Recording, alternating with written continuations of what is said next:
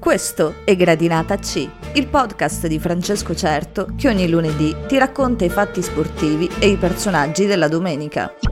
I tuoi gelatini preferiti. La tua nuova pozzina. I tuoi gelatini preferiti.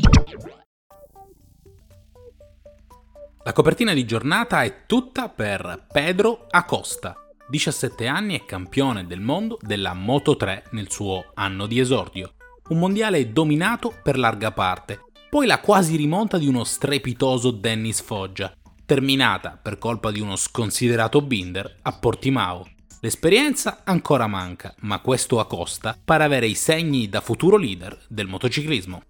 Prima parte tutta da dedicare ai motori. Restiamo a Portimao dove non c'era un titolo mondiale piloti in MotoGP da giocarsi, vista la conquista di Quartararo nella scorsa gara. Ma era in ballo quello Marche, conferma Ducati, che con Bagnaia vince il Gran Premio e con Miller completa il podio. Successo meritato per eh, la casa di Borgo Panigale. Battuta la Yamaha, piuttosto nettamente, anche se la casa giapponese paga il fatto di aver corso, sostanzialmente, col solo Quartararo, visto prima il licenziamento di Vignales, poi l'infortunio di Morbidelli e l'età di Valentino Rossi.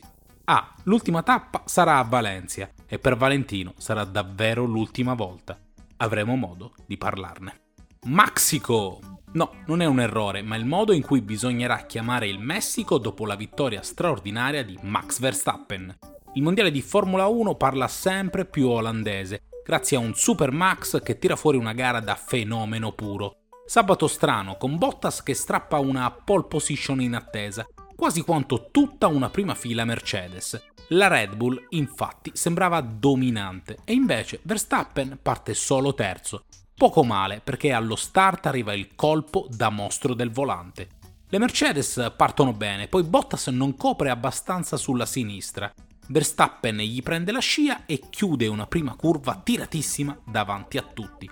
Bottas si gira pure, toccato da Ricciardo. La gara finisce lì, perché il sorpasso di Verstappen è clamoroso ed Hamilton deve difendersi da Perez senza poter pensare di andare ad attaccare l'olandese. Meno 19 adesso, con 4 gare da disputare, ma con un destino che sembra già scritto. La Ferrari non ne parliamo quasi mai perché non c'è nulla da dire. Quinto e sesto, Leclerc e Sainz, doppiati, a un'ottantina di secondi e qualcuno pensava che avrebbero potuto vincere per strane teorie su motore e altura. Vabbè, finiscono anche dietro l'Alfa Tauri di Gasly, con la Honda che piazza tre macchine nei primi quattro posti. Prossima tappa Brasile e ci sarà anche la sprint race. Motori spenti e palline che volano, con Djokovic che vendica la sconfitta dello US Open contro Medvedev battendolo nella finale dell'ATP di Bercy. Nole è sempre Nole e lo attendiamo l'anno prossimo con il ritorno dei tornei del Grande Slam. Da palline a pallone e canestri, con l'NBA che nella regular season resta una noia colossale, tanto che Trey Young degli Atlanta Hawks lo dice in maniera chiara e netta. Una competizione che vive da 75 anni su livelli stratosferici, ma provare a rivedere qualcosa non sarebbe malissimo.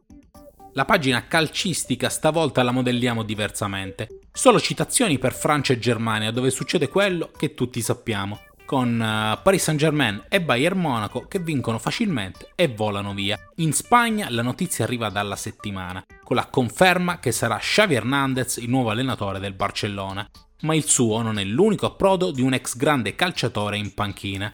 Ne parleremo dopo Intanto, sul campo, il Barça riesce a farsi rimontare da 0-3 a 3-3 dal Celta Vigo. Amaro benvenuto per Xavi. Inghilterra che regala emozioni vere. Era il weekend del derby di Manchester.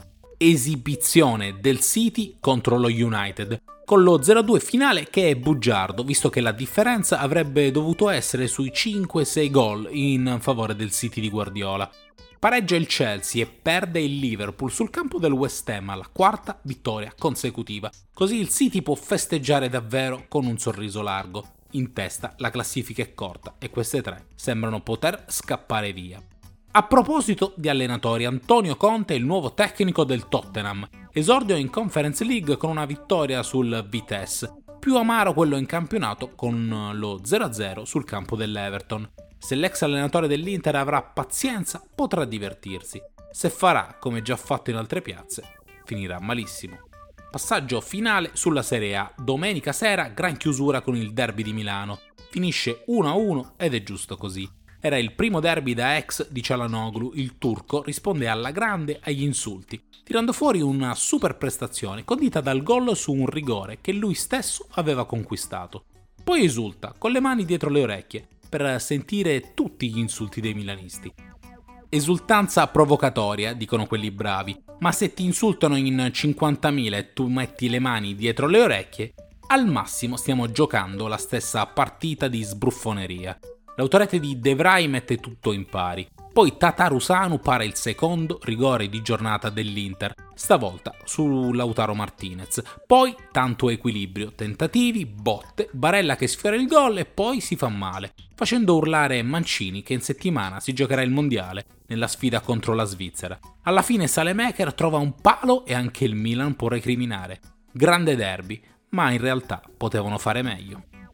Pareggia il Napoli in casa contro il Verona, ottimo spunto per trattare il vero argomento del giorno. Gli allenatori.